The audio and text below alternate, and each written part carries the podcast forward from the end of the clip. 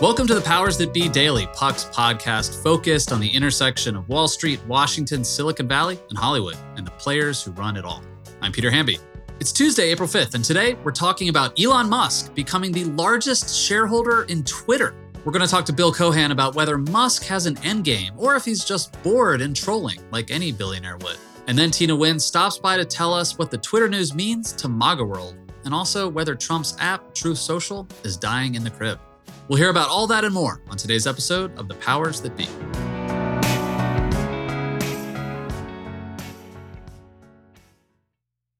Are you tired of sleeping hotter than hell? I sure am. I sleep hot.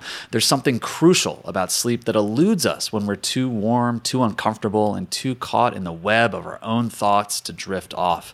And while curiosity fuels our days, science tells us that cool sleep recharges our nights. That's where ChiliPad by Sleep Me comes in. Meet the bed cooling system that elevates the quality of human life through cool sleep. The ChiliPad bed cooling system is your new bedtime solution. I love it. It lets you customize your sleeping environment to your optimal temperature, ensuring you fall asleep, stay asleep, and wake up refreshed. ChiliPad works with your existing mattress. It's a water based mattress topper that continuously controls your bed temperature from 55 to 115 degrees, allowing your body to rest and recover. This isn't just about escaping the heat, it's also about optimizing your sleep for better health, more energy, and improved physical and cognitive performance, which I obviously need hosting a podcast. Chili pads are designed for one or two sleepers, so if your sleep partner likes to sleep at a different temperature, or you only need it for one side of the bed, that's okay too, and we know that's crucial. Plus, you can schedule automated temperature changes to trigger deep sleep. But when I'm at home, Chili Pad solves those problems. So trust me on this one. Visit sleep.me slash powers to get your ChiliPad and save up to $315 with code POWERS. This offer is available exclusively for Powers That Be listeners and only for a limited time. Order it today with free shipping and try it out for 30 days. You can return it for free if you don't like it with their sleep trial. Visit www.sleep.me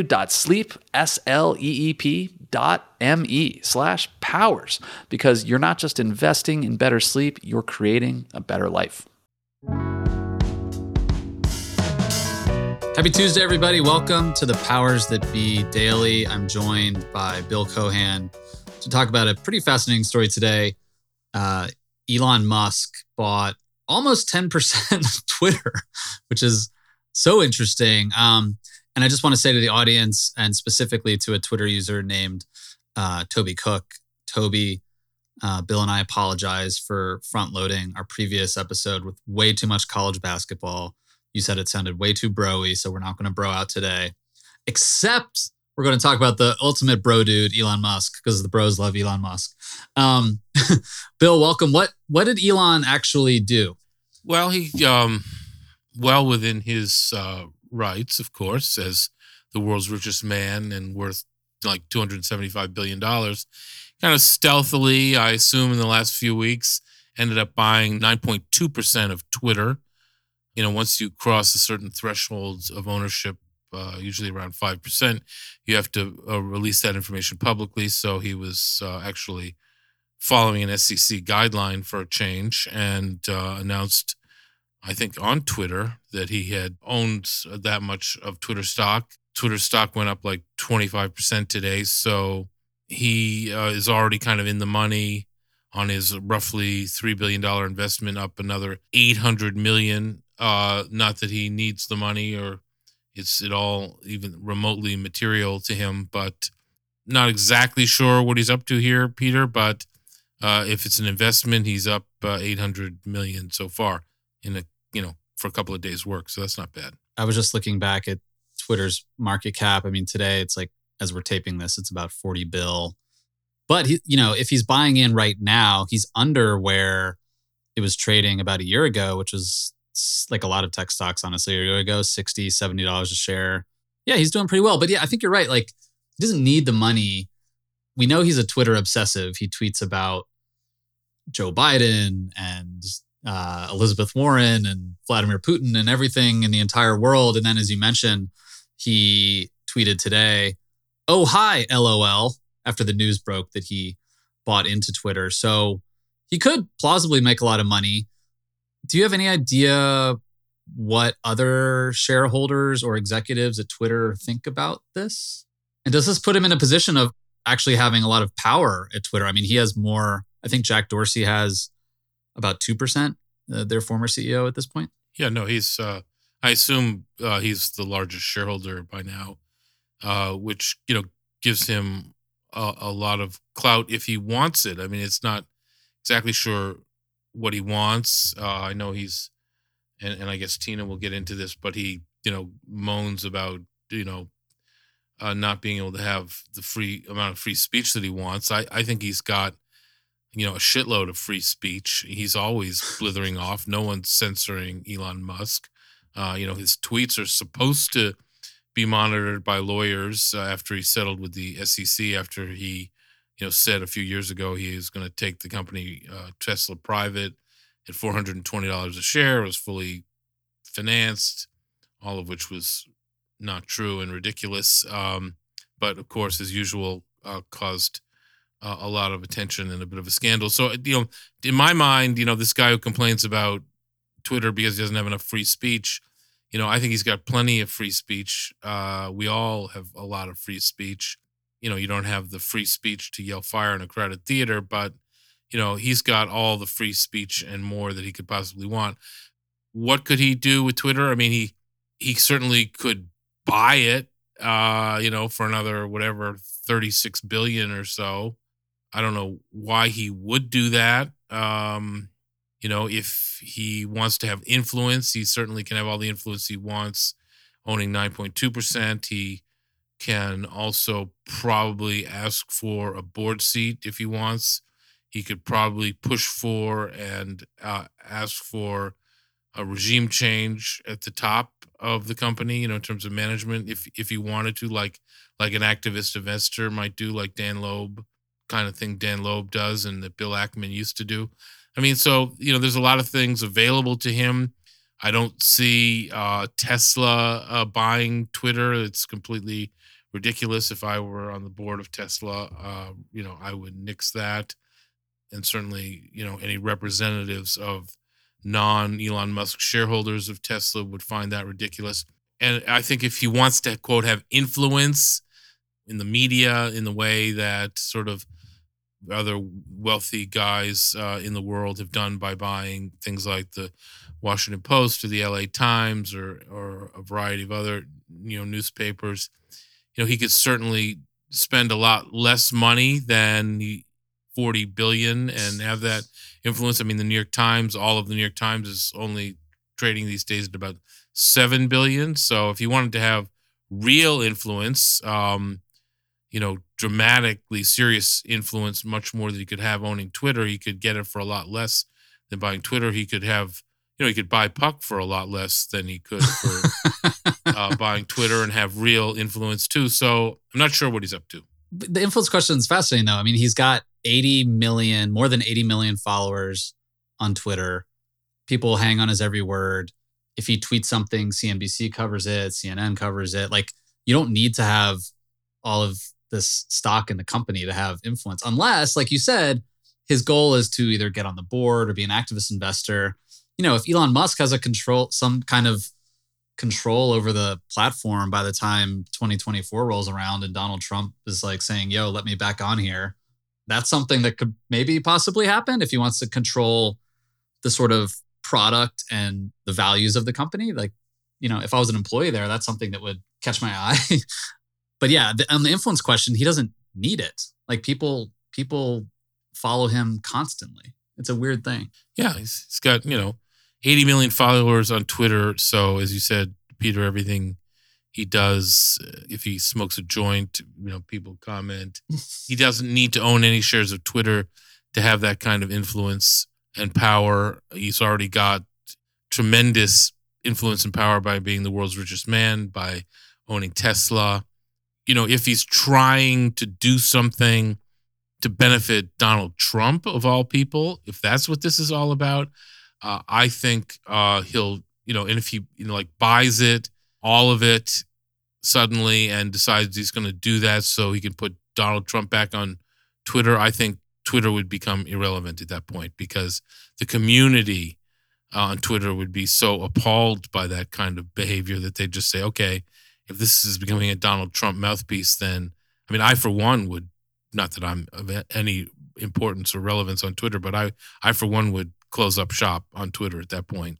You would. I, I don't know if like a cable news producer would would freak out about that though. That's a that's a huge power move though that you just referenced. Like putting Trump back on Twitter would be one of the biggest things in the world. It would be historical. I mean, like Trump being silenced on the platforms the last few years has had an immeasurable impact on our discourse and on his political power. For the better, right? Yeah, I agree. But it's like lessened his power. And if he's ever allowed back on, I mean, like Elon could be the the secret door. I don't know. We're gaming this out, but it's not crazy to think.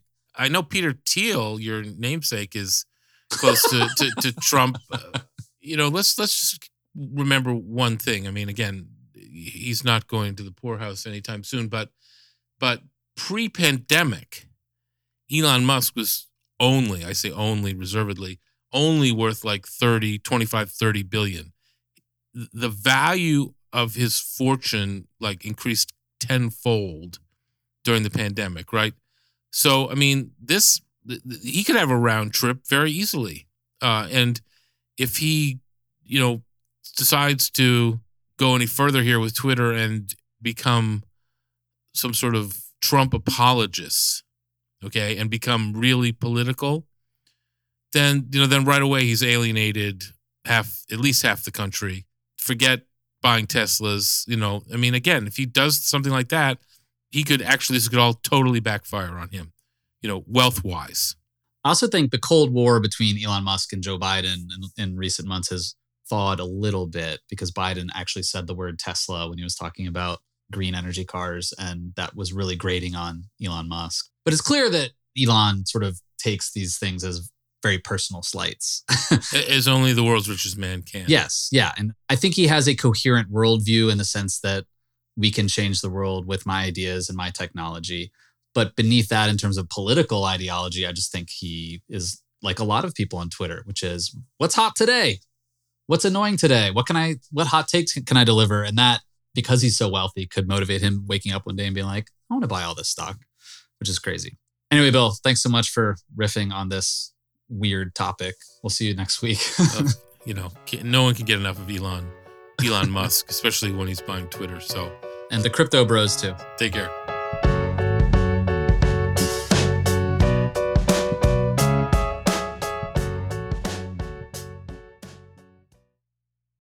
This episode is brought to you by Shopify.